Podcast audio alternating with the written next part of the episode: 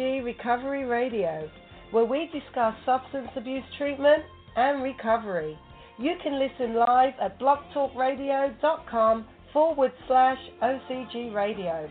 Please note that the views and opinions of our hosts and guests are not necessarily the views of OCG, nor is it meant to replace professional advice or the advice of your physician. And now, here's our show, Roach on Recovery, with your host, Orville Roach. 2017 in the house. First show of the year. First show of the year. New year, refreshing start for everybody. I love it. And uh, Happy New Year. Happy New Year. Yeah, Happy New Year to our audience. Happy New Year to you, sir. How was your New Year? How did you and the family bring it in, dogs and grandchildren and everybody else involved? We lucked out. It was the other grandparents' turn. Okay. Calendar worked out beautifully. All right, there you go. Nice and quiet. Did anyone in the house make it to midnight? Um, Our family usually has plans, but it's rare the people who actually make it.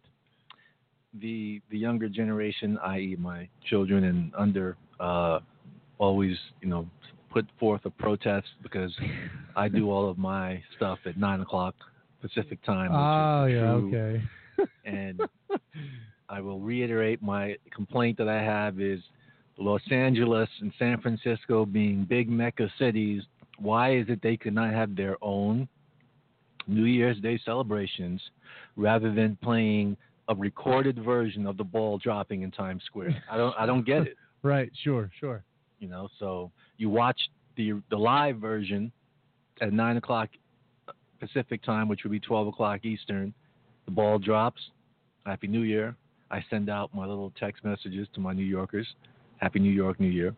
And now you're waiting again at 12, and all they're doing is showing a, rep- a record of the same thing. Of the sure. LA should have their own thing. San Francisco or San, one of the two. One Yeah. of the two big meccas of California should have their own ceremony. Sure. If not both. I think uh they're, they're big world class cities, aren't they? yeah, yeah, yeah. So I celebrate nine o'clock.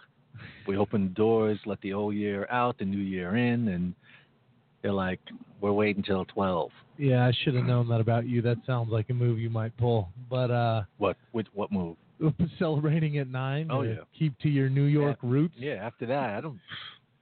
You know, the only thing that lets me know that it- it's a California New Year is you hear, you know, I hope it's firecrackers. And Right, yeah, not gunshots. sure. Oh, great. No, well, I'm glad you guys uh, were about, able to have about, a what about you and yours? have a low key evening. Um, yeah, uh, our family, uh, it's traditional in El Salvador, which is where my wife's parents are both from, um, to have a big meal like late, kind of around eight ish Mhm. on uh, New Year's Eve, and it's a traditional dish. struggle to stay awake. Yeah, exactly, right? Because it's a big meal too, and it's a traditional. Uh, every New Year's Eve, it's a traditional dish that they make, and um, there's all this talk. You know, they invite us. Yeah, stay with us till midnight, and Mm-hmm. um, you know, I'm I'm still, you know, relative to you and others, still newly married, even though we just celebrated a little past four years. Mm-hmm. Um, but still learning the the do's and don'ts of what you can or can't say about the in-laws. So without saying too In- much, in front of them or behind their back. on the radio. Oh, oh, oh, oh, oh. say that. Oh, okay. Um, so while we're always invited to stay with them until midnight because they enjoy our company, um, it is not too long after that meal that uh, you got to go. well, no, they're, they're okay with us staying there. There's just not too much participation, we'll say, on their end with whatever's on the TV. There's uh, some falling asleep happens relatively quickly out, out on the couch, but uh, be that as it may, a good time. Uh, good to bring it in. I will say, and- and I'll ask you about this. Um, the one thing that I can't stand about New Year's is um, so I have a, a gym membership to, to 24 hour fitness, and I have had for a couple of years. And uh, the month of January, and sometimes just right into the beginning of February, is a real pain. Uh, you got to circle more than you typically do for parking. You got to wait for your machine to be available. And the gym is full of faces that you're not familiar seeing. Like when you go June, July, August, and you're a regular, the time that you go, you always see the same people because you got the same schedule as they do. Mhm. And in January, it's like a madhouse. You just got to wait them out. you got to wait them out. And then that's what, you know, some of us who know The- each other, we herd- always The herd will thin. Right. We we laugh about it like just wait till like February or March and uh, a lot of these these new dreams will be dashed and, and old ways will set in. And we won't have to wait for our machines anymore. But um, So you guys aren't supportive. You're waiting to crush the spirit. that's exactly right. Yeah. Wave them goodbye. See you later. It was worth a shot. Better luck next year. Um, but yeah, other than that, it was good. Enjoyed some. I mean, I guess we'll we'll drop the soundbite now. We got to get into it at some point.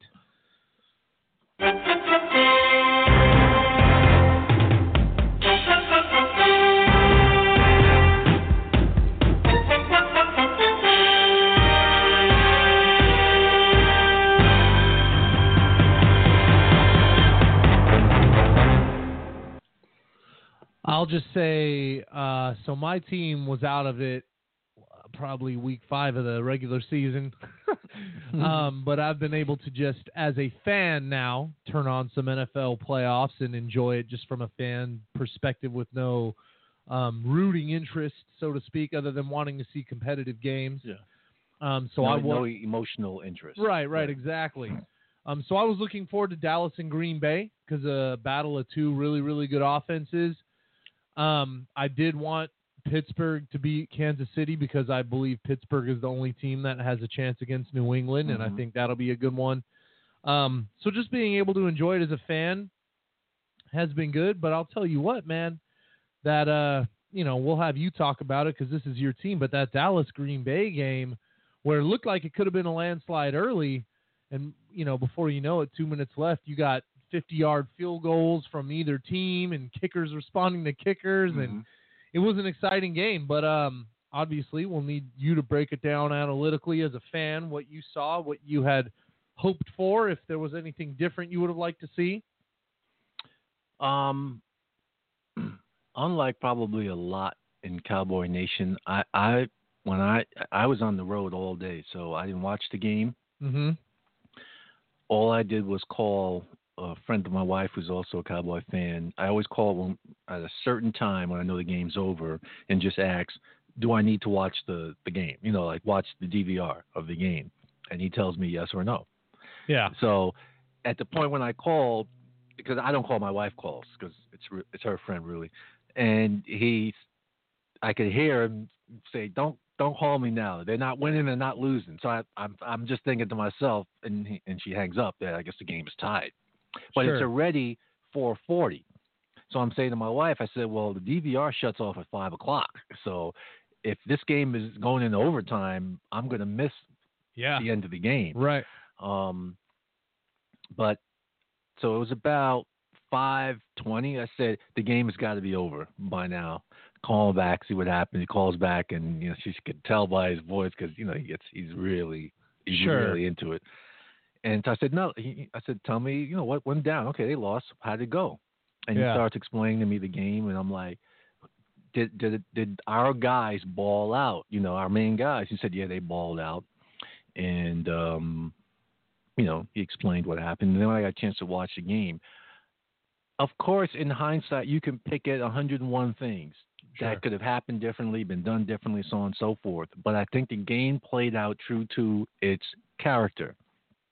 One being that both teams were very great offenses, Right. with Dallas being a lot more balanced overall Right. across the board, I agree. but Green Bay making up for it with just a eclectic player at the quarterback position. I don't know what else to say. Yeah, no, that's very true. Um, so um, the fact that they were able to come back, um, I think Dak Prescott has made a you know, spoke for himself big My time goodness, by man. being as a rookie being able to come back from 21-3, you know, ultimately tie to 28, drive him again to tie to 31. So they shouldn't as bad as bad as it feels. And to me, the the bad feeling only comes from expectations. Yeah, okay. I sure. had no expectations they were going to the Super Bowl because to me, in order to make it to the Super Bowl, you don't have to have a great defense, but I think you have to be solid. I agree. And more importantly, even if you're weak in the on the back end, I know we're getting into the weeds here a little bit, but you got to be able to rush the passer because you're going to face top quarterbacks. yeah, that's all the playoffs bring usually. Yeah, right. So, um, and Dallas didn't have that. It was finally, finally exposed. Mm-hmm. Um, and a great, and it took a great, once in a lifetime quarterback to expose it. that's right. So, um, I don't think they have anything to hang their heads about. As a matter of fact, I remember back in the 90s, at the end of the 91 season, when they got trounced out of the playoffs, you know, by Detroit, and Michael Irvin and, and Emmitt Smith, uh, you know, were pups at the time. They weren't rookies, but they were pups, right? Two years in, Sure, three years in, maybe. And uh, they they said they were both driving home, right? And and and they were they you know, called each other. Well, they didn't call each other because cell phones weren't around, but they both said that they were looking. They never before had they looked forward to a, a, the next season more because they knew that they were right ready, yeah. there. But until they got Charles Haley, that edge rusher, um, which is what Dallas is missing, is that edge rusher. Mm-hmm. And if you look at other than New England, because Belichick is a diff, is a defensive mind, Yeah. so he can create pressure from all kinds of schemes. But other than that, if you look at every other team, they've got edge rushers. Gotta have it. Yeah, I agree. So they to me, they um, the future is very bright. Yeah. And, and I believe they have, let's call it a three to five year window before these guys come up for contracts. right. You know, Right. You know, I'm talking about Elliott and Prescott, Sure. and decisions have to be made. But Yeah, until then, all they got is Zack Martin coming up. They're going to have money for him. I believe they should trade Tony Romo unless he n- agrees, which I doubt he will, to severely re- Yeah. his renegotiate pay, Sure. to give them cap relief Yeah. to go out and because you're not going to be able, in my opinion, get both a corner and a Unless, rusher. un- unless you strike it in the draft, yeah. get a little lucky in the Yeah. draft, Yeah. which is possible. But as someone who's, you know, I'm not a Cowboy fan, um, but a football fan, and watching that, the that kid Dak Prescott impresses me. You just don't see, other than Ben Roethlisberger, who what won won or went or won the Super Bowl his rookie year. He went to the AFC Championship game and lost. um just just the the composure. You know you're down 21 to 3 leading the comeback. And then i believe it was late in the third or maybe even the fourth quarter they're driving the, the momentum had shifted and he throws an interception. And Blame that on Linehan. yeah sure. And 9 out of 10 rookies throwing that pick the head is going to drop. You're on the sideline. You're you're feeling having let the team whatever. And he just looked like he took a couple deep breaths, but the look of focus never broke from that man's eyes and came right back in and you know like right back to work. And to be that young on that big a stage in your home crowd and uh, perform like that. Mm-hmm. and it's and it's not like Aaron Rodgers threw a pick too, but you just you know as a veteran he knows how to respond. You Mhm. just don't see that in rookies. Mhm. His first playoff start and and the poise and composure, I you know I just thought to myself, man, Dallas is going to be, you know, a scary team to face for the foreseeable future with this kid at the helm. Yeah. Yep, they've got one in him. And in the end, you got to give it up to Aaron Rodgers because that throw he made was Oh, the on- throw was yeah. I mean, you're putting it in in a bucket, running to your left, throwing across your body, like opening your hips up, and then off of one leg. yeah, I mean, I don't know what else to say. Something like that, and and all you can do, and then the guy's got to make the kick because it was it wasn't a gimme. It's a 51 yarder. Mhm. But um, all you can do is shake that guy's hand and yeah, good, say it. good luck. yeah, yeah. There's nothing you can do on a play Yeah. like that. So, but I am sure they will watch the tape and find out who blew their assignment because there was a blown assignment. Oh, has to be yeah. When all you're playing for is the pass and you're There's dropping. seven, they dropped seven defensive backs Mhm. and they got four guys going out for the pass and you can't cover. Right, right. Yeah, exactly. Somebody did for sure. Probably some zone concept in Mhm. there, whatever. Um, usually in something like that, and I didn't, I didn't watch the replay enough, but it's usually somebody in the front, like a linebacker or whoever, just didn't get a deep enough drop because Mhm. that window in the zone, you know, Rodgers should not. he- He'd have to overthrow that to get it over that first level in, in your drop, but your Yeah. drop has to be deep enough. But anyway, uh, okay, then real quick before we move on, Super Bowl predictions. Um, I mean, the, so the championship. neither games- one of these two teams in the NFC can beat the Patriots because of, they don't have the defense defense to, to do it. Um, but uh, if I had a choice in terms of viewing audience and the casual viewer, they'd want to see Rodgers versus Brady. Brady. hmm But I'm tired of the Patriots. I'd like to see Pittsburgh upset them, and then whomever Pittsburgh faces is going to get trounced Atlanta or Green Bay. Okay. because Pittsburgh can run. Uh, yeah. And don't even get me started on that. The running get wide. That a 21 Right, year old right. player does not get 40 carries, 50 touches. Come on now. Le- Le'Veon Bell is 25. Yeah. This guy just turned 21 in, in July. Yeah. What are they saving him for? That is the question. I remember Jimmy Johnson said about Emmitt Smith, and they're like, "Aren't you worried about you going to use him up?" He said, "I'm going to ride him like a damn donkey." That's right. That's And right. they rode his ass at three Super Bowls. Excuse my language. Yeah, needs to be needs to be used up. So there you go. All right. Um, I did have a recap. I don't remember what it is. See, that's what happens when you uh, hit over, uh, get over fifty. Okay. Um, but if it comes to me, I will uh, interrupt and say what that recap was. Um, we do have some news.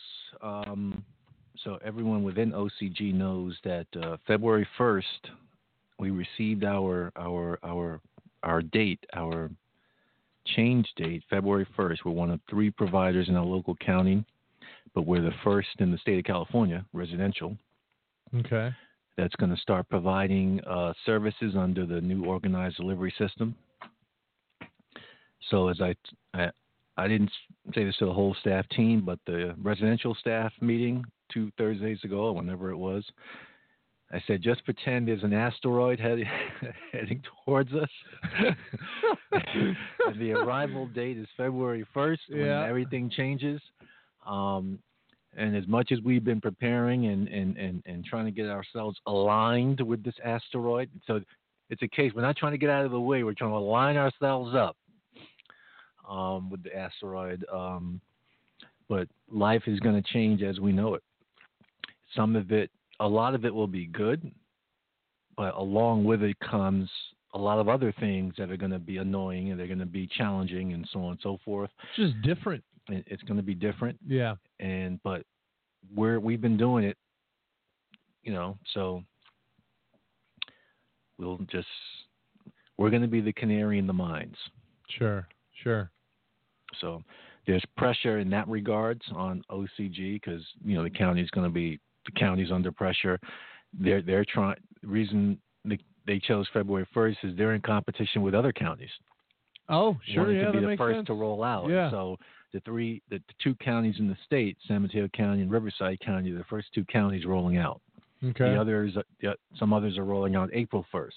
Okay. Um, so that's why we end up being the first residential provider in the state to roll out under the ODS. So Well, the county's lucky to have us because with the foresight of this coming down the pike, you know, we we've been practicing, Practicing, yeah, we've been this practicing. for a long time. Yeah. So that's good. we'll see. We'll see what happens. Um, so this is uh, since this is our first show of the year here on Roach on Recovery. Um, I don't remember what we did last year in our first show of the year, but what I wanted to do this year is do some recovery resolutions. And what I meant and mean by that is for people that are in recovery and the new year comes around, what are things that we need to do to um, focus on, uh, look at, work on, strive for, etc., for the new year. And I'm not talking about traditional resolutions. That's why I'm calling them recovery resolutions. Sure. Things, you know, specific in recovery and tied to your recovery. That when you look back on, okay, how did this year go for me holistically? That means everything. Right. Okay. Um, are there any areas that I need to touch on to say, you know what, I'm going to focus on this area of my life? I in your life means whatever, right? Everything, um, or this area or that area, um, and it could be anything. So we're obviously not going to be able to name all of them. I'm going to spend a lot of time talking about my favorite one because to me, it's the one area humans in general, people in recovery specifically, um, have difficulty with moving through. I'm using that specific phrase, moving through, because there's an end goal, but you know, people think you got to boom, just jump and you get you get there. And there's a process. You got to kind of move along, and you know, just like like a a worm or a Yeah, there- snake. yeah, yeah, there you- there you go. Crawl your way Slowly but surely. Slowly but yeah, exactly. Get there. Um, and depending on where you are in your recovery process, you know, you have people who are at the front end, just getting started, and they need to focus on just getting grounded in this new this new dimension that I'm in. Where's my mind at? Am I committed yet? You know, these are all questions that you must ask yourself. If you're in a treatment environment, number one, good for you. Number two, what are you going to do with that opportunity? How are you going to utilize it? Every program is different in terms of how you spend your time in, in, in your in pro in your program in the in the program. You know, in our program, it's you know just based on the Daytop model. It's you know self help, peer support, um, little staff intervention, unless you know other than groups and counseling, et cetera. But majority of the time, we want you to support each other as peers because that's what it's going to be like when you're out there on the on the street. Um, so if you've just walked in the door and you're just starting that process, your recovery resolution is going to be very different from someone who's been doing it for 20 years. Right. You know what I'm saying? And even if you've been doing it for 20 years, doesn't mean you can't have recovery resolutions. Of course you can. Very true. 'Cause- Well, because like you said at the beginning of this, it's like a holistic approach. Yeah. Can be anything, just to what something you can strive for to be a better person, a better mm-hmm. whole individual. So people that are in treatment or just starting the process, for me, if I was giving them, if they say, well, what are some of the things that should I be for this new year? So here I am. The new year has started. I'm either in a treatment environment or I'm just starting my recovery process. You know, what should I strive for or focus on and I'll revert back to the Larry Thomas thing. Wherever you are, Larry Thomas, sitting on your veranda, sipping on iced tea and lemonade. That's right. Um, how about let's make a commitment that we're just going to stay in the recovery process? hmm You know, nothing exotic. nothing miles down the road, you know, but simple. I know it's cliche to say one day at a time, but the reality is you only live. In reality, you know, you wake up, right? You live that day. You go to sleep, you wake up the next day, right? Right. We plan a lot for the future, next day, next week, next month, next year. Do a lot of planning. There's an old saying, you know, man plans and God laughs. Right. yeah. So I would tell them to commit to staying in the if you're in the treatment program, commit to staying. If you're starting the recovery process in whatever dynamic it may be, whatever environment it may be, commit to staying with it, no matter what. Um, and then if you have stuck with it for let's say 90 days, hmm okay, then I think what I would tell you would be different. So let's talk to the 90 day folk. I've been in treatment for 90 days, or I've been in the I've been in my recovery process for 90 days. What should I focus on? And feel free to join in. I know you have your own ideas. I'm not the only one that knows comes up with this stuff. Sure. Sure. Well, we get a lot of 90 dayers. I'm ready to go home. yes, we, I'm cured. we hear that quite often. I feel great. The the effects of my drug use and the, my lifestyle have have worn off. I've been eating right, getting proper sleep, getting you know medical attention as needed, and I'm just feeling lovely at this 90 day point. I think I'm good. Yeah, that happens a lot.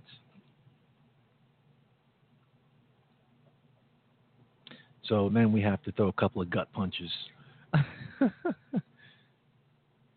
some mental uppercuts, some intellectual haymakers to cut through that. Uh, what would you call Uh, like a premature enthusiasm. I mean, it's okay to feel it? good. Yeah, yeah, it's nothing wrong Yeah, with it- that. it's but okay to I feel think it's good. a false sense of Security, security almost. that. Uh, yeah. because that 90 day period is usually dedicated to getting to the point of feeling good. Yeah. You may not know nothing. I know that's a double negative. Yeah. You may not know anything at that time in terms of, you know, because I'll just come up to you and ask you a very simple question. All right, now, boom, tell me, why do you use drugs? And I don't know is not an acceptable answer. But it's at that time, around that time, that we start getting into that. Right. Right. We're now feeling good. We're feeling good physically, feeling better, you know, emotionally, mentally, spiritually. You know, we're, we're kind of been rejuvenated. hmm We've been off the streets. Right. That's the place we're trying to get you to to have completely detoxed and you're starting to get your senses back, Right. maybe some of your strength back. You're eating out, well. yeah. Yeah. You're you're uh, literally keep you know taking care of yourself, being clean, um, doing your laundry, Mhm. getting back to simple responsibilities, day to day tasks that make you feel focused. I think and- we call that the basics. That's right. And uh, and so you should, you should feel like that.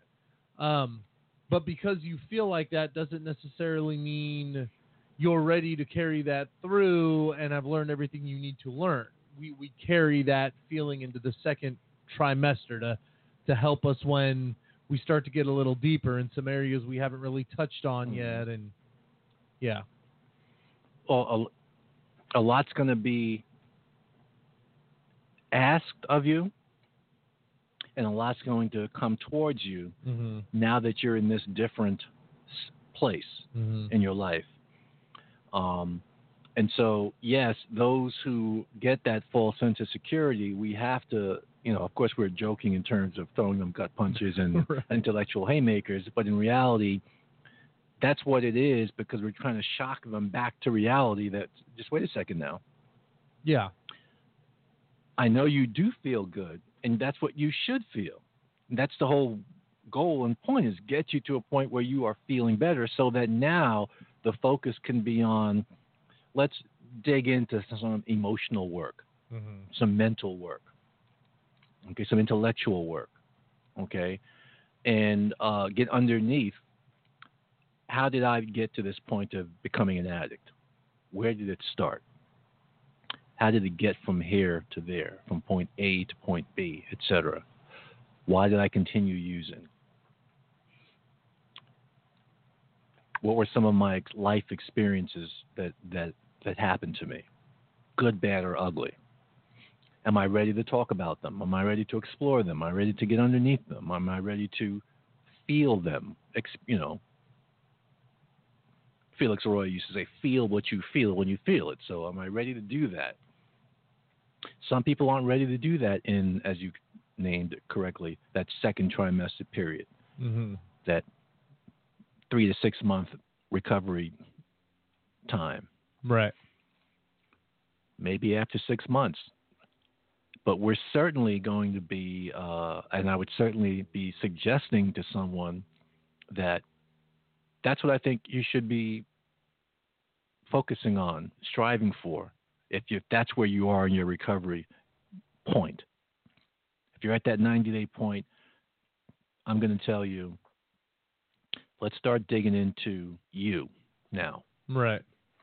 the thing that we as humans least like to do the most, which is look at ourselves, Exactly. examine ourselves. But the beauty of being in the treatment environment, the beauty of the TC, of course, is that there are people there to help you. Those who you don't want to help you, Those who you have not asked to help you. and those who are so overwhelmingly willing to help you that you don't want to help you. Right.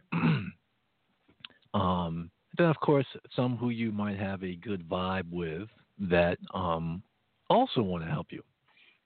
But first and foremost, you must be open and willing. 10,000 people screaming from the top of a mountain trying to help you means nothing if you're closed, literally and figuratively. But that's what I would advise them for recovery resolution. At the three month mark, it's now time to dig into you. Ready or not, here it comes. What do you mean by digging into me? What uh, this is what I mean. Start examining yourself, analyzing yourself, self self examination, and along with self examination, external peer assistance come- will come in. Sure, and I was going to say that too because that might seem like an overwhelming task to some people. Mhm. Like, I don't really know where to begin on that, or um, how is that something I can accomplish, even though I'm genuinely ready or willing to do that? Well, I can help you with that. I'll, i start off with when did you? How old were you you first started using drugs or drinking? And then from there, when did it become a regular thing? Mm-hmm. or how did it become a regular thing? And then from there, during that process and, that, and, and that, and that experience, however long it ended up lasting five years, 10 years, 15 years, 20 years were there things you experienced during that time frame that were traumatic for you? Mm-hmm. And everyone is going to have their own definition of what that may mean. Right. I mean, in the lawsuit that I have filed against my mom, it's been going on for years. It's, it's just it's tied up in the courts. yes, yes. probably never to be heard. When I was, my father got over. He's moved on to better, bigger, and better things. But I would, in one of the my action, my causes of action against my parents is that they took me from my island nation that I was born in without my consent, a tropical island, and brought me to the city of New York. They and and they couldn't even say, hey, well, since we know it's going to be a traumatic change of environment, why don't we go in the summer? So it's kind of you know, you know, it's a smoother transition. But no, they go in January. So you go from a balmy 85, 88 degrees. shorts and sandals. shorts and sand. Well, I, I was three at three at a time, so who, I'm, I don't know. However, you were being dressed, right? you know, third world island nation. Who knows what I was dressed? But um, to uh, you know, photos of me, you know, in that at that age that will never see the light of day. By the way, um, you know, in the freezing New York. Sure, sure. And you know, I can't wait to get my mother on the witness stand to ask why. Why couldn't you just wait? If you're going to make this move, why couldn't you wait six months? But we divert. Sure, yeah. No, and e- even with what you said, because See, even even someone like me who's been in recovery for a long time, I still got issues. all right, unresolved, them unresolved issues got that need need attention. This might be the year that I finally, you know, get, get it, Get it- some answers? Get some answers. Who knows? Yeah, well, what you did, I mean, and this is what I would tell those people who who want to begin and maybe don't know where. And what I was going to say is, you just bring it up. You share in group. You you talk about even whatever the initial thought might be. Hey, you know what? You know, I, I kind of have been trying to do a little more self reflecting and digging, and you know, trying to get to the core, the root of some of my um, issues or some of the reasons I think I may have ended up where I ended up and I'm just not really sure how to begin. And then any group facilitator might, just as you just did, and like you also said, you know, and some of your peers are then going to start to chime in. Is people are going to ask you questions, people are going to dig for you, people Mhm. are going to assist you in that process, and it's really about. And this is what you touched on, which I think was the biggest part, is just being open hmm being open and saying I'm ready to take this next step or this is something I want to do. I just need the help. And believe me, like you said, whether you want it or not, uh, once you put out there, the help is coming. the help is coming in every form, shape, fashion imaginable. And it's just as good to get that help and to get that assistance, the digging help, so, so other people with shovels, from those who have genuine care and concern, and for those who are just doing it out of their Their stuff. own stuff. You know what I mean? It Yeah. matters not ultimately because the goal is for you to unearth it and ultimately purge it. Yeah. You know what I mean? So, three to six monthers, still ear early in the recovery process. I think those who are nine, six, I'm going to do a large space, six to 12 months. Normally, we, we first trimester, second trimester, we know the third trimester is a six or nine month mark. But for the sake of time, that six to 12 month period, the focus I would suggest to someone you should be striving, focusing on working on. If you have done the work in the previous three months that you were supposed to do, and you're not spending, you don't have to spend the time in this period doing that. So we're Yeah, going on right. that you've spent, the, you've done the work, you've kind of opened up the wounds or whatever it may be. Yep. Um, we now start to resolve the issues or set a set a course for resolving them. Hmm. So there can be severely traumatic experiences that someone has experienced and they've experienced over a period of time, abuse, you know, all, all kinds of things. So there is no expectation that someone in three months is going to get past, get through, past that, get through that, and get over that. Right. But what I would like to see, or what I would like to hear from them, that they they have a plan for working themselves through that, and and and, and an end goal of this is where I would like to be with this issue Sure. and this is how I'm going to go about getting there. And unless you tell me something crazy like five years, you know, I'm I'm not going to say anything. So if you say I, you know, I'm going to need about 12 months, I might need two years, I you know something like that. But if you say you I need five years or 10 years, I'm going to have a problem with that because no, the the the length of time that a person takes, okay, depends on the person depends on how you know it really depends on what their makeup is. So that's why you have to allow for i mean some people can just give it to you raw Yeah, wide open all out and there get it out there and deal with it. And their plan of of resolving it and getting to a state where whatever it is will no longer affect them moving forward okay could be shorter than someone who you know still needs a little backhoe help in digging and unearthing. So they might have given you a little bit, a little couple of nuggets, but there's still a lot more there. And so that just extends the time out. Right. You know how long it's going to take for this person to kind of really get to where they're going to be. And you know, really good therapists will tell people right up front, you know, this is this is where you should get to in terms of this issue. This yeah, is what your ultimate sure. goal is going the to end destination. Right. Now, now, how long that takes ultimately depends on on you, and this is why people can be in therapy for, for ten years. Right. Right. Um, stuff legitimately, legitimately takes five years. Takes five years of consistent Yep. process. Okay. But a good therapist has in their mind a you know they're working that plan with that person to get that get them get them there. Right. Okay.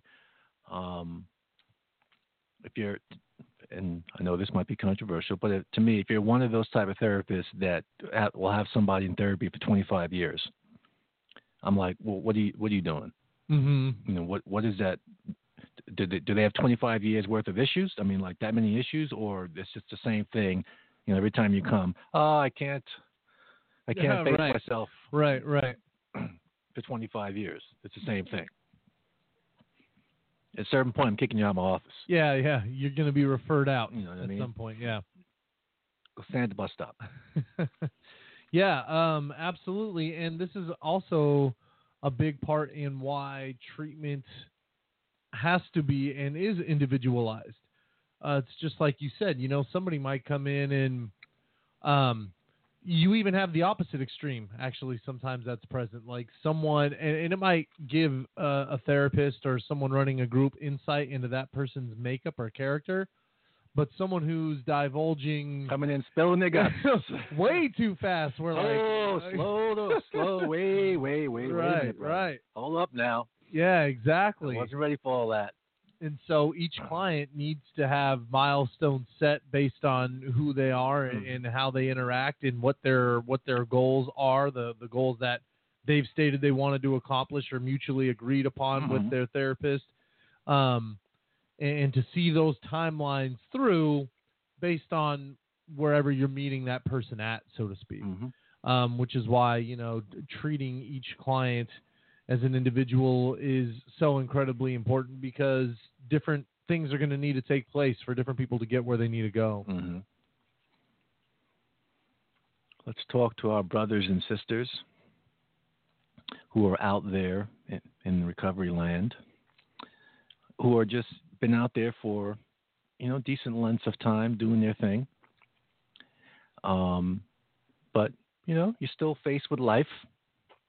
And Mr. Producer is grooming himself while, we're live on there. Um,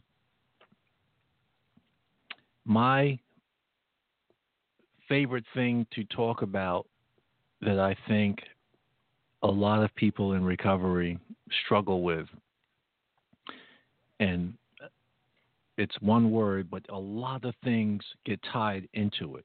That's why it's such a, for me, it's such a great seminar subject, great topic I like to talk about, and that's forgiveness Hmm. so many things, you know, under that that tie into that for a person to execute it, experience it. That's hard to really cover all of it. But I do know that because we know relationships with other people, interpersonal and intrapersonal, Mhm. are way up there near the top on contributing factors to people relapsing. Right. Okay. experiences that occur in these relationships and then how they are how those experiences have been dealt with moving forward. Okay. And what impact it has on you the person, not the other person, you the person, and then how how that carries itself on you as you go about your daily living just can't be understated. I firmly believe, and I've said this, um, and I'd be willing to debate it with whomever, okay, that you know there are two there are two core feelings: love and Mhm. fear, polar opposites. Okay, Sure. and we ask ourselves, and we should ask ourselves in our daily lives, and as we're making decisions, dealing with family members, dealing with your children, grandchildren, loved ones, etc. Are you coming from a place of love, or are you coming from a place of fear? Mm-hmm. Oftentimes, in the moment, a person doesn't want to hear that crap. They don't care. I don't want to hear it, and I don't want to examine it. Okay, Which is usually the bigger piece of the two. right? And but to me, it's ultra important to examine it because if you're able to have the discipline to examine where you're coming from, you may then decide that, especially if you're not getting the result that you want, Mm-hmm. which is even more important. So if you're not getting the results you want, it's even more important for you to be willing to examine that and then decide, wow, if I'm coming from, or if it's determined that I'm coming from a place of fear and anxiety, etc., if I flip that, I may get a different result. Right. I may have a different experience. So I would put it out there to my recovery land folks, brothers and sisters out there, that what in your individual lives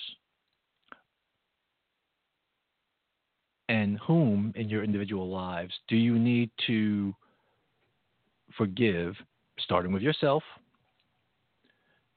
and then others? Because ultimately, of course, are the most important person. You have to forgive yourself. If it's something you did, something you said, you know, whatever the case may Which be. Which is usually the Right, hardest right. thing That's to do. the first one that must happen. And sometimes the you know, people forget about themselves and say, "Oh, I'm going to forgive you, Mr. Producer." and, but you know, you're you're Right. not forgiving yourself right. um, for saying what you, you know, saying the bad thing that you said to the person. Mhm. Um, but you may forgive them for what they said back to you and so on and so forth. Well, no, it starts with you. You got to be selfish, and selfish is not always a negative thing. It's a positive thing, and sometimes required in order to take care of oneself. So I forgive myself for what I've done, what I've said, um, to whom I've done it to. and then the other step, of course, is uh, if people have done things to you, forgiving them. So we're certainly going to talk about the topic of forgiveness because I always commit at once a year at least, if not twice. Sure. We spend the show just on that subject. Um, but in terms of a recovery resolution, I would advise, I would say, are are there because family is important, your friendships are important. Every you know all those the material things don't matter. People matter. Mm-hmm. So, are there relationships that need repairing that you're interested in repairing? Some people say, you know, I'm done, and that's fine.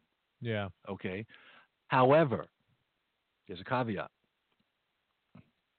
You can be done with a relationship, but you must be done with it in a fashion where it no longer impacts you. Right. That's not the just, caveat. not just convincing yourself that you're done, but actually being done. Actually, be, being mentally, emotionally, Mhm. and spiritually done, not just physically done. I'm not calling you anymore. That's physically done. I'm not talking to you anymore. That's physically done. Right. I'm not coming to visit you anymore. That's physically done. But do you think about the person? Do they occupy space in your head, space in your heart? Does it trouble you that this relationship is not where you would like it to be, not where it once was? Something happened along the way to make it go sideways. Mm-hmm. And are our egos getting in the way of getting the relationship back to where it needs? Do I need to take the first step or am I going to wait? It takes courage. It takes a I can't think of another word. It takes a deep kind of spiritual wanting that you you- Yeah, you, well- you put your own you you have to requires a lot of growth. Let's just put it that a way. A lot of growth and a real kind of like you said like a deep rooted genuine desire man Mhm. like a real desire has to be there um and that's usually evident by if it's impacting you, meaning that the, you know, yeah, me and my brother, I'm not talking about me, I'm just using an example. You know, we don't talk, and we we haven't talked for five years, mhm. and you may try and give the appearance that it doesn't bother you, or you know, whatever the case may be, right but there are things that you show, things that you say, the way you say them, your body language, so on and so forth, that would you know, if you were asked to be, you know, you were put on a you know truthometer, uh, you know, if you had a choice between having the relationship you currently have, which is none, versus having a, a decent relationship with your brother, which one would you choose? Most people would say, unless something terrible, terrible has happened, would say I, I would prefer to have a decent relationship right well, well, what would be what would need to happen in order for that to happen? He's got to make the first move. right yeah exactly right well, your recovery resolution is going to be you make the first move. You put yourself out there, you take a risk. mm-hmm Because what's the worst that can happen? Is that you end up back in the same spot that you're currently in. right That's the worst So that can happen. which is really nothing changes Nothing changes. You might get some hurt feelings. You might get rejected. That's the worst. That's the worst that can happen. You experience some feelings. But what's the best that can happen? The best that can happen is that wow, there's a spark to the start of the relationship being repaired and getting back to where you both might want it to be, and all it required was someone. It doesn't matter. In the end, you know, when this happens, right, and time goes by, a relationship is repaired, time goes by, and the two look back. Sometimes they find it difficult to even pinpoint, Mhm, like, mhm. what was the spark?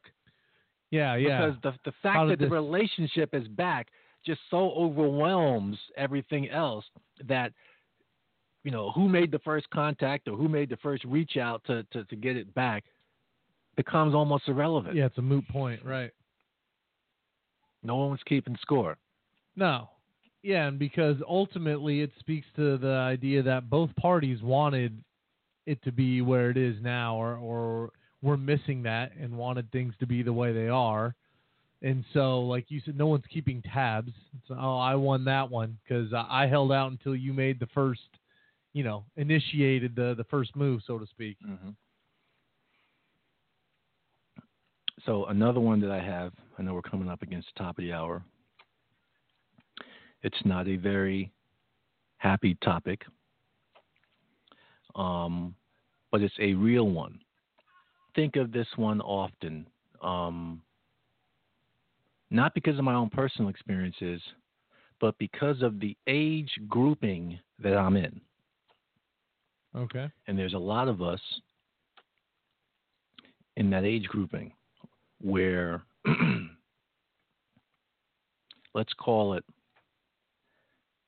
the baby boomer age grouping. Did I tell? I, was it the last show or the show before that I told the audience that I was very upset and depressed to Yeah, yeah, out you you didn't uh, I- did miss I- the cut. that I thought I had missed the baby boomer cut by being born in Right. '64, No, but, but I you're- found out you're '64 is the last year of Yeah. the baby boomers. you did. So I got I've been dra- I got drafted in without knowing it, Yeah, you did. and I was depressed for a few days, finding out that I was considered a baby boomer. Even I'm on the back end, but I'm still a baby You're boomer. still in there. No shaking it. Nope, can't get out of it. Um, but what we are in, you know, because of where we are in that age group, and it's a pretty wide age, you know, let's say it's a 15 to 20 year group, maybe, right? Mm-hmm. mm-hmm. Uh, dealing with loss. Okay. You know, parents are getting into that, you know, the diamond age group. Uh, friends that are you know getting into older age and might be you know passing before their time that we would say is their time because of either illness, accident, or what have you. Um, but as you know, obviously, you you get older, you're gonna, and, you, and if you have a wider circle of friends, even friends that you're not even you know close to, but childhood friends or what have you, and you start losing them, and you know, parents of childhood friends start you know you know passing on and so on Sure. and so forth. So loss starts to come more often, and dealing with that. People in recovery have to, you know, be aware and have a plan. And take Felix Arroyo's advice feel what you feel when you feel it. I always said, um, you know, when you lose someone and you, you know, the body's made to go through the grieving process.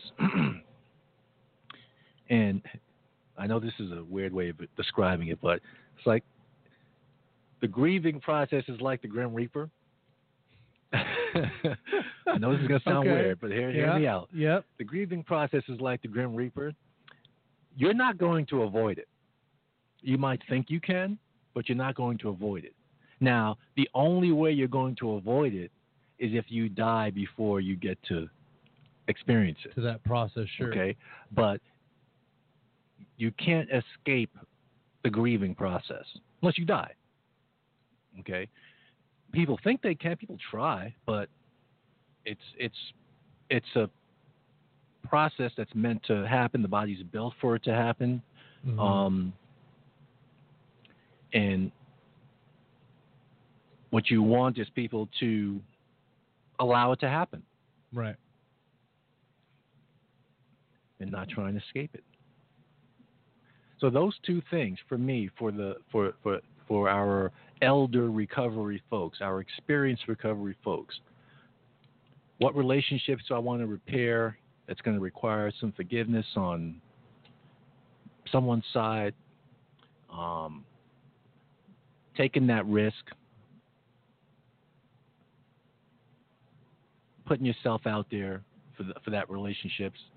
Material things don't matter; it's people that matter. And then, not being afraid to talk about loss that people have experienced hmm and, sh- and sharing that. Embrace and, that. and kinda. embracing, yeah.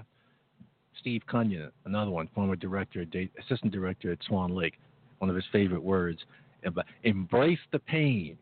Yeah. you know, or whatever sure. the whatever the feeling was, you'd, would always say, embrace it. If it was fair, embrace the fair. You know, just embrace it. Yeah. It's like, okay, what do you mean? Put my arms around it? right. Love it? Is that what you mean? Just really allow it to be, man. Be present What he it. meant was just experience it, Right. and that you're not going to die from it, figuratively or literally, I hope, but that you're going to experience it, and then it will pass if you allow it to. Mhm. Now, the mistake that we who have experienced lives of addiction of varying lengths, the mistake that we made, but we le- later learned, we didn't want to feel any pain. Whatever the source or the cause of that pain was, we didn't want to feel it. yeah. So we chose to medicate. We didn't want to feel it. And again, everyone has their different stories hmm of what led them there. But I like to say your your story may be different from mine, but the feelings that we experienced behind them are the same. Sure. So I have a different story than your Right, story, right, right. but we experience the same feelings right. okay and we're both trying to do the same thing not feel those feelings we to medicate i don't want to i, I don't want to look at the fact that I, that I, that I was a you know was as a failure. I don't want to feel that. It's not good to feel that. Even though technically you weren't but you know you, you at 22 you're you know you have you, you you think you have your life mapped out. This is what i'm going to do where i'm going to be blah blah blah. And at 22 you're smoking crack yeah, ma- You're maybe like, not. Wait a second. Not so think- according to the thing me- you mapped out Wait for a yourself. second. Let me go back and look at my what I wrote down All right. and go down the list. And that I don't see that on the list here. 2020, start using cocaine. Nope. 22. Start smoking crack. No, none of, none of that is on the list. How did how did how did it get to that point? So.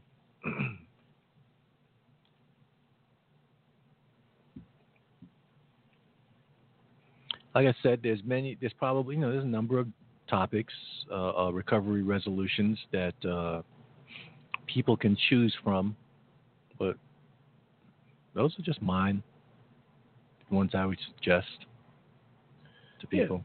Yeah, I, and I and I think those are good because they're specific enough to give you some direction. Like this is something that you can try, or this is you know something that we can strive for right now, but not so much so that you know after a group you're done. Mhm. They're they're general enough to, to continue to try and work on them and chase them.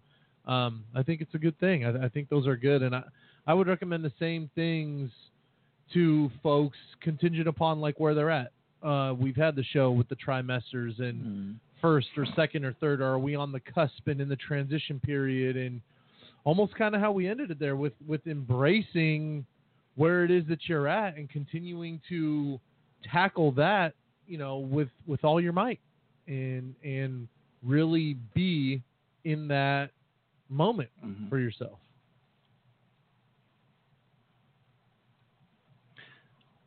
So shifting gears real quick. I know we're past the top of the hour, but I have to ask. Yeah. You took an airplane flight not too long ago, didn't you? Uh, sh- sure did.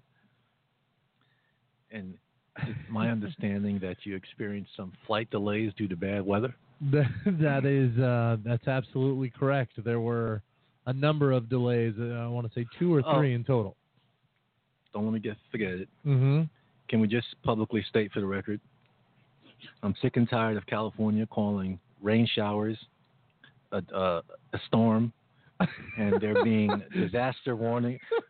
I Emergency alert is being practiced on every radio station. My and- mother is calling me on a Sunday. I look at the the time. It's 7:44 a.m. on a Sunday, so that means eight, nine. So it's 10:44. First of all, why is she calling me at that time? She should be in church. See, I got another thing I got to talk to her about. But 7:44, she's calling me. She leaves a message Mhm.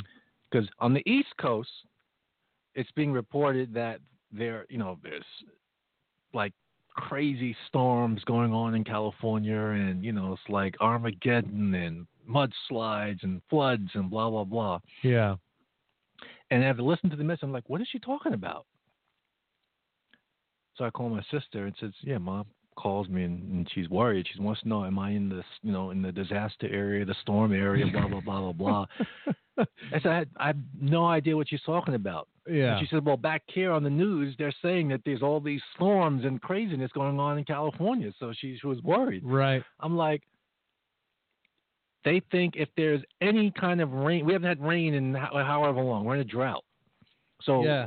Back east, a regular rain shower, it's just raining. Okay, out here is considered a storm. Right. It's leading all the the local news stations and yeah. there's storm coverage. People and, are hitting Costco, stocking up, stocking up, stocking and, up and on the, bottled water. the weather reporters are out there in their disaster gear, and and I'm telling my wife, and said, it's just raining, yeah. just regular steady rain. Isn't that what what, what they want? And the same thing happens all the time. The same areas have mudslides. The same creeks and rivers overflow if it rains. My God, for three or four days straight. Mm-hmm. So I said, look. I think how they report it back there is a little bit more sensational Sure. than sure. because to, to us it's just I pointed to said, look out there. It's it's just raining straight down. Like there's no wind, so it's just coming straight down. Yeah. And I said, wow, it's they call that a storm. And I said, where I'm from, that's just a rain shower. Sure. Okay, so it rained for 12 hours straight. Big deal. I said, wait till they experience freezing rain. See, we're not going to experience it out here in California. Right. Freezing rain. Right. But in New York, you get freezing rain. Okay, and then it doesn't come straight down because it's windy. So it's that your umbrella is basically yeah. useless.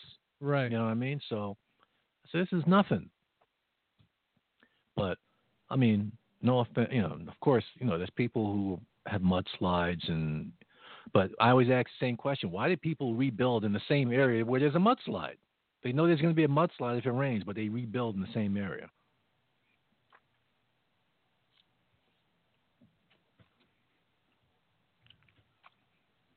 We're in a drought. They complain about no water. We get water. They complain there's too much water.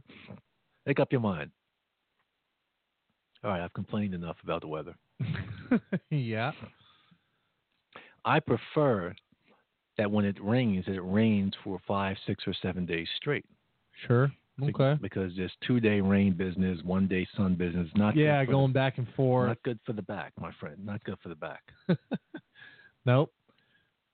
So So the plane, you wanted to ask about the plane? yes, so you have, you were delayed. Weather. A couple of times, yeah. Uh, I was communicating with you. And I had direct link to air traffic control.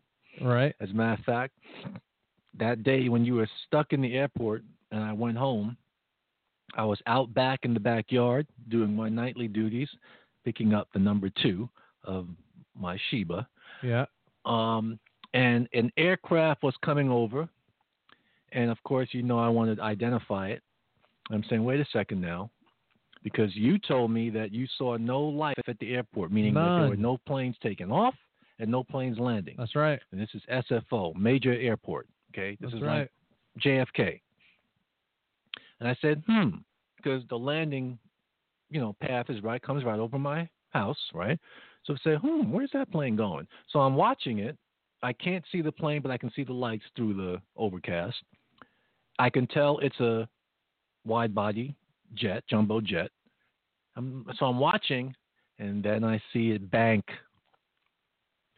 Ah, And okay. you remember if I'm I'm texting you and said, "Oh, you're right," because they're not going to SFO. Right. They're going either to they're back. So this plane banked and head towards San Jose, San Jose or and they're landing at San Jose, or they're going straight over to Oakland. Mm-hmm. Which brings up a big question, of course. When I I think I said to you, how can they land at Oakland? Oakland's by the water also, but but they're sissies in San Francisco. By the way, I don't mean that pejoratively, but I'm saying from on the East Coast they fly through hail, snow, Yeah, thunderstorms, whatever you can name imagine. it, because they got to make money. Uh-huh. So their planes are flying. The only thing they won't fly through is lightning. If there's lightning, they'll they'll, they'll keep the plane on the ground and heavy wind. But other than that, they're going. Oh, you get a little bit of fog. They're going. They don't care. They got instruments. They can fly in fog. That's why I was surprised that there were no planes coming in, even delayed from maybe other areas. right. So eventually, what Right. time? How long did you stay in the airport? like four hours. Okay. So like the plane was supposed to take off at I want to say seven or seven thirty, and we ended up taking off around midnight. Okay. How was the ride? There was some turbulence on the way out. Cruising out. Cruising out. Yeah, cruising out. Um, but then once we were at cruising altitude, minus the occasional little bump, Chop. Mm-hmm. there there was nothing, nothing, nothing to report. Darn it. Okay. Yeah, relatively relatively smooth. I was hoping you would have got a nice little ride up, you know, bounce around, some, some storm clouds, and and then how about coming? Because normally Las Vegas surrounded by mountains, or Yeah, right. kind of in a valley. Depending on the day, you know, you can get a good ride coming in. How was the landing coming in? Your ride coming in was it The landing was good. Okay, the land, alright. yeah, the landing was smooth. okay? Um, it didn't hurt, and I don't know why you look to to to find solace or comfort in other people. But my wife. You mean in- their discomfort? Sign solace in their discomfort? No, no, in their comfort. Oh, okay. So my wife is in the middle seat, and I'm in the aisle seat. Kind of like you, I have to take an aisle seat because once you break the six foot, six foot one barrier, Mhm. you just need that room for your legs. Mhm. Um, the passenger in the window seat snoring. I mean, even when the pilot throws on the seatbelt, if we hit a couple little bumps, he, he, his head's just moving with the plane, snoring. Not a yeah, and you're just like, Leaning on the wife. right. And it's like you just look at that and it's okay, like how could I be nervous right now and this guy can't even be bothered to like open up one eye and take a peek to, to see what's going on. So somehow that brings a calm to you. Like if So let me let let me let you in on a little secret. yeah. A large number of those passengers have either been drinking or they've taken something prior to flight. okay. Not All right. everybody, but a large number. Trust me. Sure. Good to know. Good to know. Um, and then also, I guess one thing you learn is you keep an eye on the stewardesses.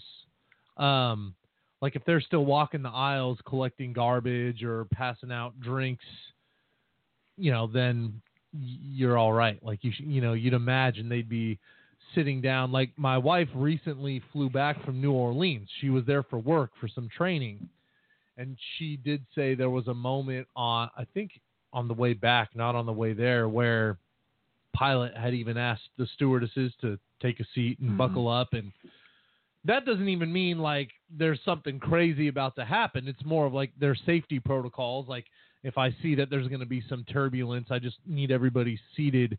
But um, but that could bring maybe you know like oh yeah, that's out of the blue. You know, Mhm. I've not been on too many flights where the stewardesses were asked to take a seat and buckle up and get the oxygen mask ready or whatever else is coming. I'm going to give you one free tip. After that, I'm going to start charging you. If you hear the ding ding, not just the one ding, the one ding doesn't mean anything, but if you hear the ding ding, Uh huh. that's the uh, the flight crew calling the purchaser or whatever you call the head flight attendant. There's a name for him. The purser, there's Sure. a name for him. Sure. Um, to communicate something to him. Okay. So I always listen out for the ding ding because that lets me know okay they want to tell something to the purchaser and that's then the flight crew might come. I mean, they're then they might come on and say you know like can everyone you know The chain of have take communication. take your seats or what have you. All right. And I'm like, nah, I, I need to stand. And Mr. Roach, can you take your seats? And no, I'm standing. they then come and tackle me, Right. put you in cuffs, and tie you up for the remainder of the flight. All right, that's all we got. Let's go to Oh, break. Good stuff. All right, we're going to hit a little music break. We do see we have a caller on hold for the Recovery Support Time segment. We will get to the calls on the other side. We hope you've enjoyed the show to this point, and um, we will take a little music break for everybody.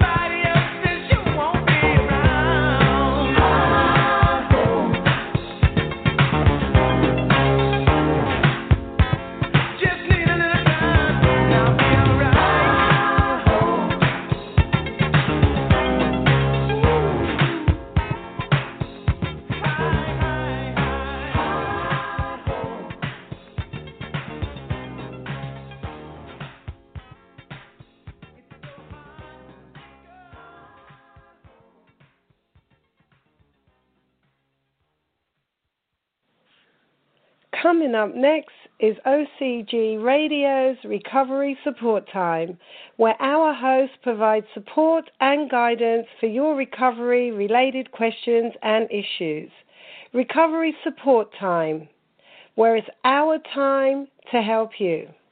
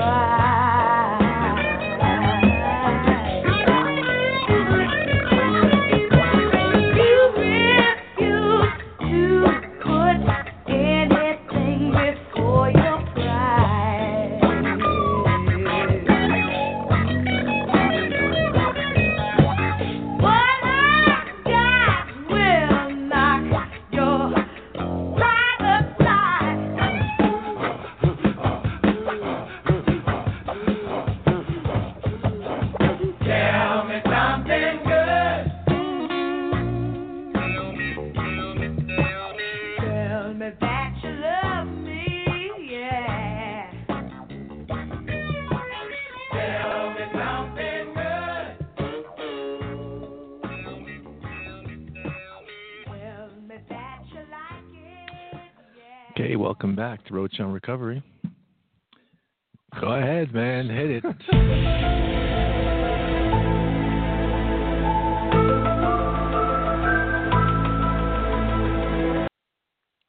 But before I do some X Files, I got to tell a story before it leaves my brain. Let's hear it. As. I said, I have a long, run, long-running lawsuit against my parents. Yes. And I did get my mother, you know, I did get, my mother on the witness stand once, and this was in regards to my birth certificate. You know, around I don't know, age 17 or 18ish, somewhere around there, between 16 and 18. She gives me all my important papers. They, you know, they're yours now. You're you're adultish enough to have your personal documents, my green card, passport, all that stuff. And back then, you know, you, you got a green card just once. You didn't have to renew it or anything like that. so I'm looking over my birth certificate for the first time, and something glaringly just leaps out at me. I was born on a certain date, which I will not reveal, but I wasn't named because it says date of birth, date of naming. I wasn't named until 15 days later. Oh wow. So I said, wait a second now. Because this is not making any sense to me. How could I be born on such and such a date and then I be named 15 days later and the name you come up with? Remember, I'm the fifth of six. So I have a younger sister. All the other children have normal names. As a matter of fact, they were in sequence two A's, two D's. So they have Andrew Althea, David Diane. So normal names.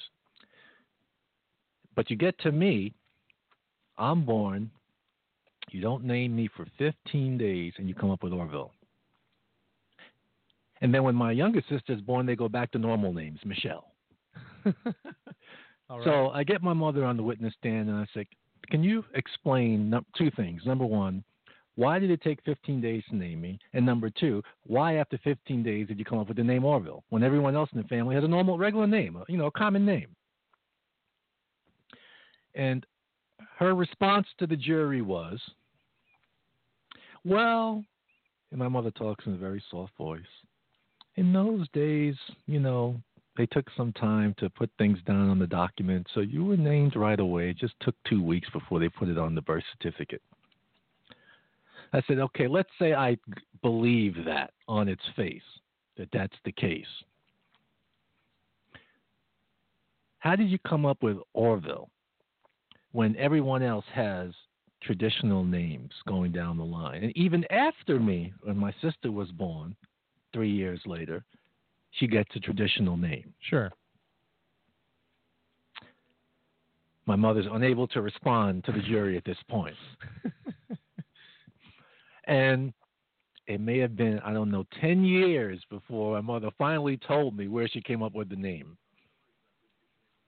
My father's best friend, who was also a policeman, that was his first name. So I'm guessing, I'll have to confront her further, that it's my father had input in that. He's not around to be confronted any further, so my mother has to bear the brunt of this confrontation. Don't feel sorry for her. She can account for herself. Just thought I'd share those tidbits of this long running lawsuit. So I got my name. I don't care. It has served me well having a unique name, but still, you know, you can't you can't name your children Andrew, Althea, David, Diane, and then get to me and it'll come up with Orville out of nowhere, and then go back to a normal name, Michelle. You have to explain yourself on that one. You have to account for th- these decisions. Right.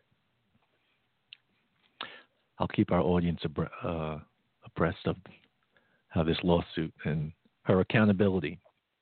I like it. I mean, I, I don't know. The only time my mother turns up her hearing aid is in church.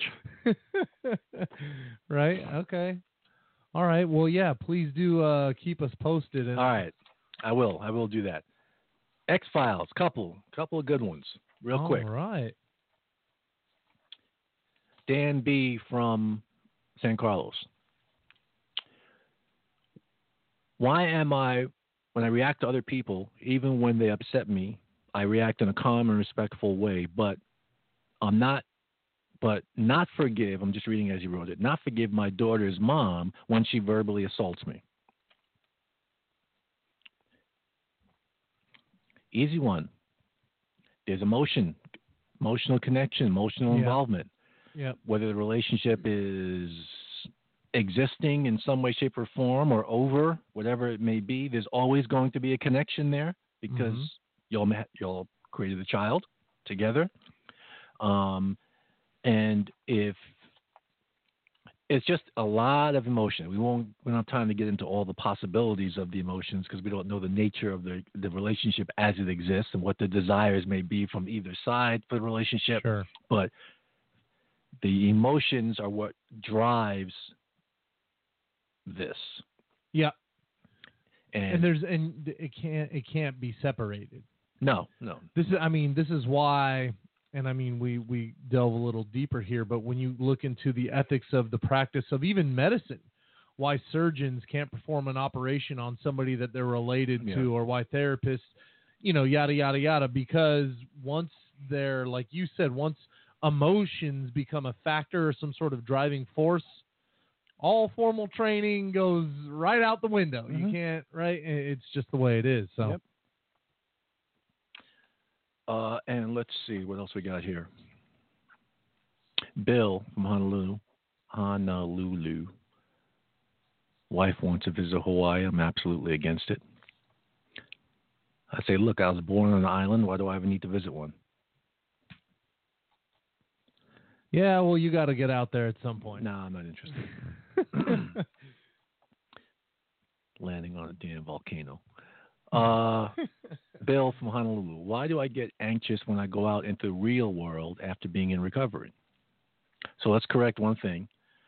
Recovery doesn't end when you go out into the real world. It just moves to a different. You transition to a different phase of your recovery process. So we, Yeah, have, we I- have to keep reinforcing that. And I almost and I almost would like I think to they confuse treatment. cut it off a step sooner and state that just because you're engaging in recovery or go that that's that's not not the real world. Right. You're still in the real world. We're just doing something different. You're you're learning something different. Right. You're at a different phase in your life. It's all reality. Yes. Sometimes we even say it's surreal. Yes. Um, but why does he get anxious when he, quote unquote, I guess, when he steps out of the environment of treatment? I'm presuming into society. Yeah. That's a normal uh, emotional response to uh, it's again what what is it rooted in? It's rooted in fear. Mm-hmm. Okay, and how much are you discussing that fear and and and the tentacles that are attached to that fear of going out into society and doing whatever it is that you need to do? You know what I mean? Yep. So he names the anxiety, but let's where is it stemming from? What's causing me to get anxious? I'm afraid. What are you afraid of? Yeah. Let's dig a little deeper. And then when you name those things that you're afraid of, we take them one at a time. Let's walk through them and see what's causing the fear of this thing, that thing, and that thing. You almost have to, and we spend a lot of time doing this, training. It's easier to do with people who are, are more intellectual because they already have a kind of a log- logical mind, uh, analytical mind, even though it works against them in, in recovery in general. But in terms of teaching them the process of how to do this self examination, they can intellectually understand it. Whether or not they can actually do it is two different things. It's another story. But a person who's kind of uh, is, is different from that, it's more it's more difficult for them to grasp the steps of the self examination. So we have to continue to reinforce it. I always emphasize people write stuff down. There's nothing wrong with having a notebook, a journal, or something where if you need to do a self examination, you have an outline of how you can go about doing it. Because someone's not always going to be there to walk you through it and to go over those steps with you. All right, Well said. let's hit the phone. We're going live for the first time in 2017. All right, let's go to John from San Mateo. Welcome to the show. Thank you. Um, Welcome. My question is, uh, let's say that you're getting near the end of um, your treatment, and uh, basically you're at the point where you're trying to decide whether it would be best to go out to like the transitional house or to potentially stay in treatment um, for longer and be working and saving money. How would you know what is the best option? What do you think the best option is for you? Um, well, that's uh, it's hard to say. I mean, I see the right, benefit let- in. Let me let me stop you right there. Let me stop you right there, because we're going to get a two for one out of this one. You cannot accept from yourself the answer that you gave, because otherwise you'll continue to go around in circles. A person either thinks or they feel. So when you ask yourself the question, which option which option is best for me at this moment in time? Okay, you can give you can intellectually determine that or you can say well what does my gut tell me? So let me ask it this way. What does your gut tell you is the best option for you at this time? Um, my gut tells me that the best option would be to move on to transitional because that would allow me to basically make further steps into um you know getting back into society and kind of facing facing those those, those fears and anxieties of uh living normal life out there. that's what you go with All right. Thank you. because those those fears will cause you to intellectually rationalize and confuse the decision and have you going in circles when your Right. gut knows this is what I need to do. This is where my next phase of life needs to be in order for me to continue to grow and evolve. And along the way, I will deal with those fears and anxieties. Yeah. Okay? Yeah, I see that. All right. Thank you. You're welcome. Either you think or you feel. Mm-hmm. Try that with a five year old. They'll just give you a blank stare. I don't know what you're talking about. All right, let's go to Keone from San Bruno. Welcome to the show. Hi, thank you. How you guys doing? Good. Good. Um, so my question is, it's um basically it's how is someone who comes from poor beginnings or different differences in life, uh, from drug-induced families, what is their first priority with controlling and changing their life moving forward? I don't know if that's if I worded that correctly, but Let me see if I can help. Are you Okay. saying that the family that you have come out of, immediate Yeah. or extended family, there's just a lot of drug use and whatnot going on? exactly. Okay. So And what I'm trying to figure out is like how do you break the chain besides like obviously staying clean? Like what it what should be like one of the first priorities for someone who is in treatment and wants to move forward with staying clean? What would like one of their first priorities or a generalized priority be for their for their life moving forward? your your your challenge is as old as recovery, and that is you've already identified the problem that is going to face you, and the question becomes, do you have the the will, the discipline, and the courage to set those boundaries? Number one, identify and set the boundaries, and then most importantly, enforce them. It's hardest to it's hardest to do with the family, Right. but it it becomes a it's either me or them, Right. me or them. So who is it going to be? Are you going to get sucked back in, or are you going to? This is what I'm about. This is what I plan on doing. I'm not about that lifestyle. anymore. Doesn't mean you cut your family off. The people Mhm.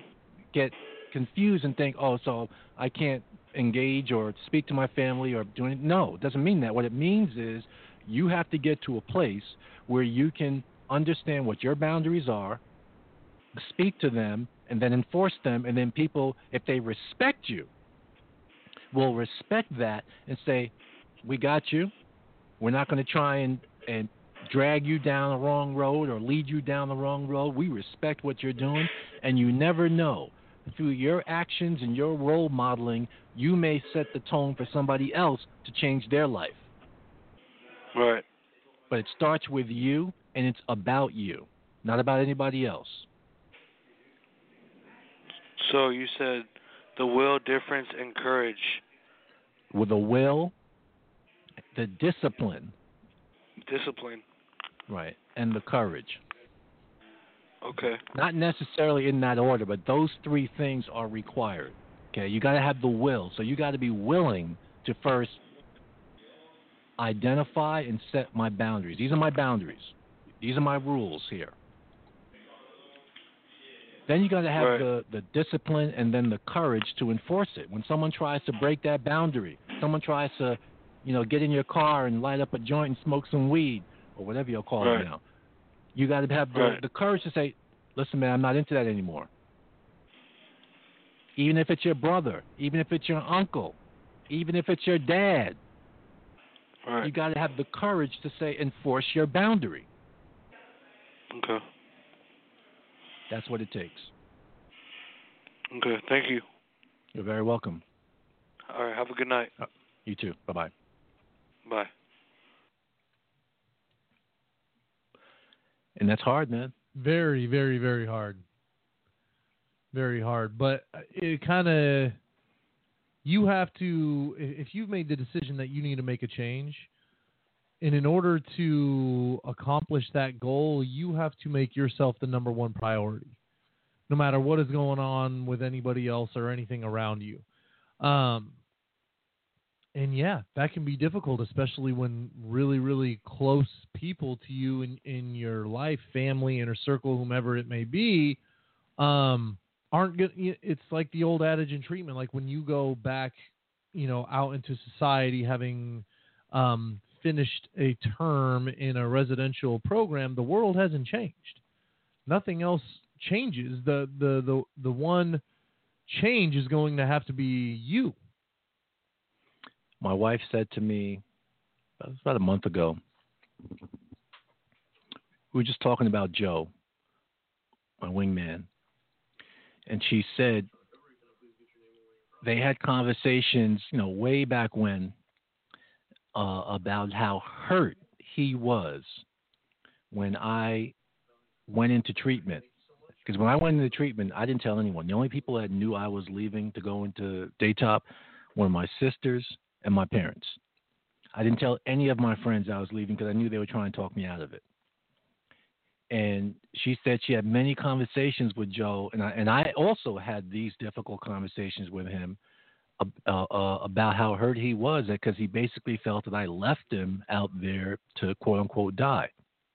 Of course, he ended up also getting recovery. Um, but I said to her the same decision all over again because it was about me and no one else. And so I had to be selfish.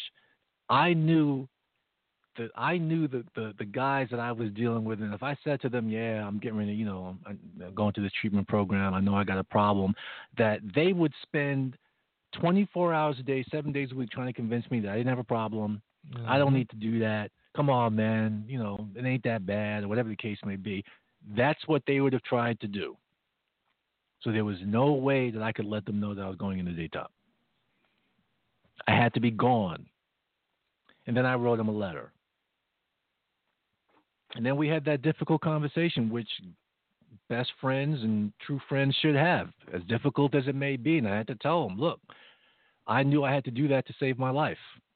And it involved, yeah, not telling you, my best friend, uh, that I was leaving. But I would do the same exact thing again if I was in the same situation all over again, which you know what I mean. If the if the universe flipped back in right, time. right. and I told Linda, my wife, I said, you know, and she kept repeating, like, you know, but he was so hurt. And I kept saying to her, I understand that he was hurt. But what was more important, my life or, or his feelings? So, you know how I ended the conversation? How's that? I said, he got over it. Yeah. he got over it. All right. Who we got? Let's go. Who's been holding the longest? How are we on time, sir? Uh, we're good. We have Okay. about 10 minutes. All right. Um, let's go to Melanie from San Francisco. Welcome to the show. Hi, thank you. Mm-hmm. Um, I, I guess I wanted to know what your guys' um, thoughts are on hooking up with somebody I used to use with that's now sober.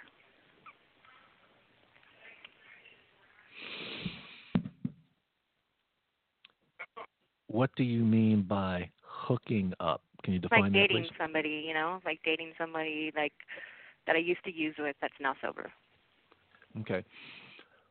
Well, I think we can all agree as adults that there is high risk involved. Hmm. The question becomes, and this is a question to you, because you said this is someone you used with, correct? Right. Mhm. Were you in any kind of relationship with them previously? Yes. Okay, so there is a, a there is a romantic history. Right. Okay, so that was missing out of the first part of your statement. that's very that's anymore. very in, those are very important details because that changes the dynamic a little bit. right. So, how long has this other party been in recovery? Um, two years. Are they on solid footing? From what I know, yes. And this is what I define as solid footing. That even if you came before them and the choice became the choice became you or their recovery, they would kick you to the curb. We haven't had that much conversation. But I'm but I'm asking you, do you think he would do that? If that choice Um, became either you or his recovery, he would kick you to the curb. I don't know. I don't know. Okay. So now I want to know You either think or you feel. So, what does your gut tell you he would do? Mm, my gut tells me Yeah, you probably don't don't. kick yeah, me to the curb. Okay, don't think about it. If your gut tells you he'll kick you to the curb, then I would say, okay, then I would just inch along very slowly because you're still in your early recovery process, I'm guessing. Right. Okay, and so there's no time clock. So I would just inch along. And I only say that. The only reason I say that is because you revealed that there is a romantic history. Right. If there was no romantic history, I would say there's high risk. And if you guys have eyes for each other, there may be high reward, but there's also a high risk.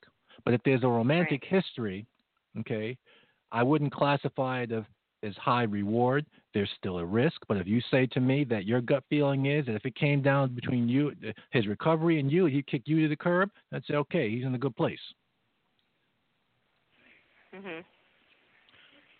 So what was your question? um, well, I didn't really think about it as like, you know, in his view. Like I really thought about it in my in on my point of view as far as like, I mean, there's no doubt in my mind that like my recovery comes first, you know. But I guess like I'm I'm just a little hesitant. Like um, I don't know. Maybe I just I'm nervous about being with anybody that's used in the past. Like I like I know what what my addiction how like strong my addiction is and to be with someone that that experienced the same thing like it's it's kind of scary to Then- partner up with somebody with the same struggle Yeah, then some You know? smart people, smart people, people smarter than me and the producer would advise you to spread your wings. right Spread your wings. right It's convenient and easy to go back to something that you're you know and you're used to and you're comfortable with. Spread your Mhm. wings. You never know what's out there for you. right And and then as my wife likes to say, if it's meant to be, it'll be. you're right okay, Okay. thank you You're welcome. all right Bye-bye. bye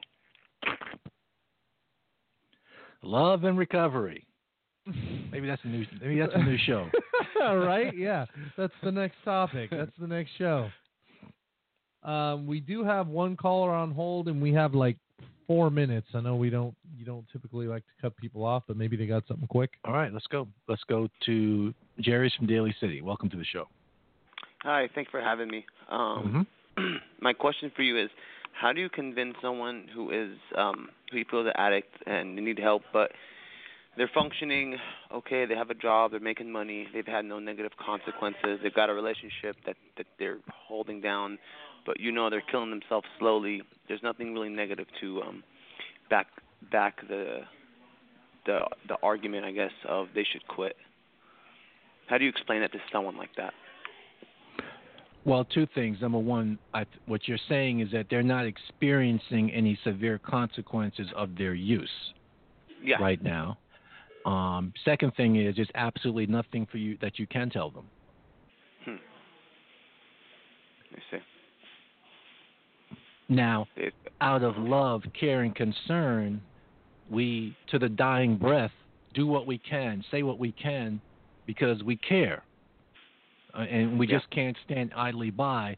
But simultaneously, we have to have an innate understanding that unless a person is willing to help themselves, there's nothing we we can't put them in a headlock, you know, and and make them, you know, get their lives together and stop using and damaging their bodies. They have to want to do it on their on their own, for themselves.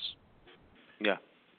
Even though we may want it more than them, it, it doesn't work that way. It can't work that way. They have to want it more than we want it. Yeah. So, as a friend or a family member, it's it's it's almost torture because Yeah. you're you're you're helpless. You you you're, you you don't have any control over the situation. You can't make them do something. So it's a difficult position to be in. I feel your pain. Uh, I'm experiencing that now in my own family circle, so I know what it's like. All right. Thank you. All right, you're welcome. All right. All right. Bye bye. Bye bye. That's hard, man. You can't. You know, mother calls. What can you do? You can, there's nothing you can do. Nope. Nothing you can do. No amount of talking. Can't put them in a headlock. They have to see the light in in their own way, in own time, and you hope for for all those that are struggling out there that you hope that there's some intervention that occurs um, that before the ultimate intervention yeah, uh, right. happens. That'll be broadcast you- on A and E. You know what you know what that is. We don't want to use those. We'll put the whammy on it, but Right. we we want people to um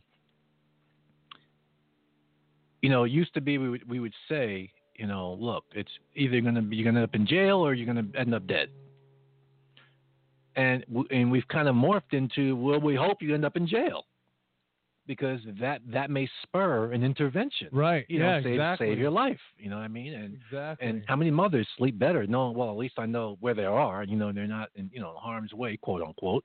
Um, so, I mean, when we had the adolescent program, how many mothers of these young kids were like, you know, when they fun- when they got arrested and they got in the juvenile hall, they were like, finally, you know, at least I know they're, even though they're locked up, I know where they are, right. or right. they're in your program now, and so I I can finally sleep. I haven't slept in uh, in a year, you know, because my kid's not home doing drugs, doing this. And we and we would actually I remember having conversations with parents Mm-hmm. where parents were looking for some sort of resource, looking for some sort of help but couldn't get it because their child hadn't ever been in trouble with the law. Yeah, we have to tell While them. they're telling me the story that like I come home and he's smoking meth with 15 other teenagers in the backyard and they're breaking down my house. It's like And what would we tell them? call the Call police. the police. Call the police. Call the police. That might be your saving grace. As much as you might think your son or daughter may hate you in the moment for it, it might be the the thing that was absolutely needed. Yeah. How much time, sir? Uh, you got about like 15 seconds, All and right, then that's not enough for me to start my story. So Yeah, yeah. I'll have to hopefully remember. So real quick, um, since our February first uh, rollout is is coming up, uh, we got a tentative next show scheduled for where are we at today? The seventeenth, or that'll be the thirty first. Um, so we'll keep that tentative, uh, depending on how things go. Um, if we're in a mad rush, you know, if the asteroid has landed and we're crawling out underneath the rubble, we might have to reschedule. but right, right. But uh, as of now, our next show is scheduled for January 31st, Tuesday. It's penciled in. It's penciled in. Yeah. But we'll keep everyone posted. Yeah. Perfect. All right. Great. Well, by, uh, the, by the way, one, oh, son of a gun. Facebook is messing with us regarding Hmm. our uh, OCG webpage, by the way. I just want to let you know. So uh, if you have problems getting on there, it's not us, it's them.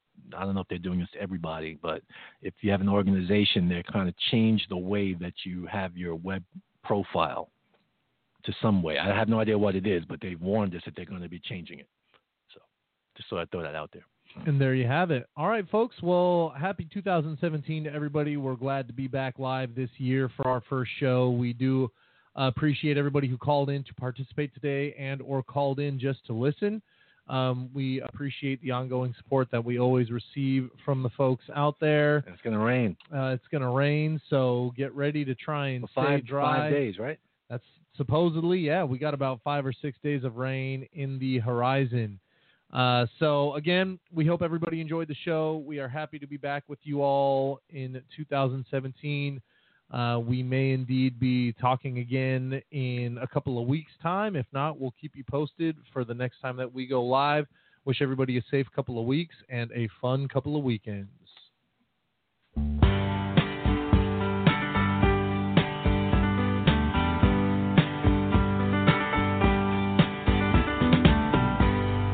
Seems like yesterday,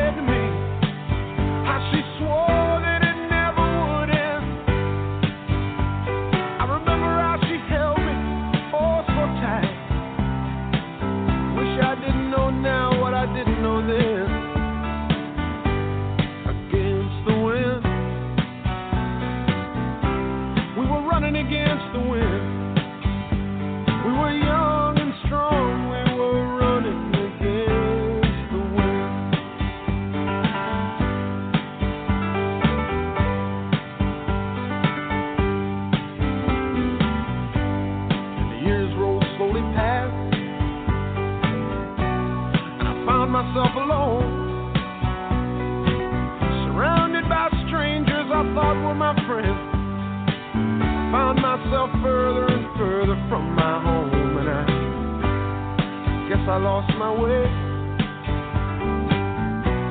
There were oh so many roads. I was living to run and running to live. Never worried about paying or even how much I owed.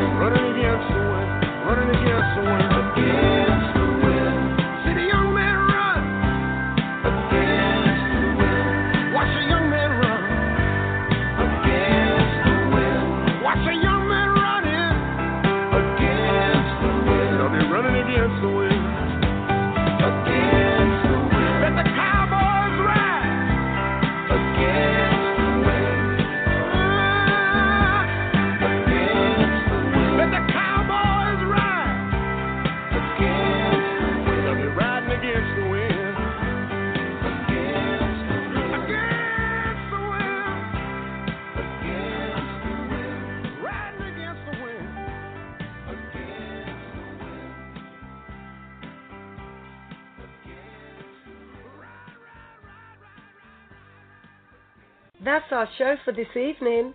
Thank you for listening. Be sure to listen to our next broadcast Tuesday at 4 p.m. Pacific Standard Time on blogtalkradio.com forward slash OCG Radio. Like us, friend us, and follow us on Facebook at facebook.com forward slash OCGWorkCA and on Twitter at OCGWorkCA. You can listen to podcasts of all our shows on iTunes under Roach on Recovery or on our Blog Talk Radio homepage. This has been a presentation of OCG Recovery Radio.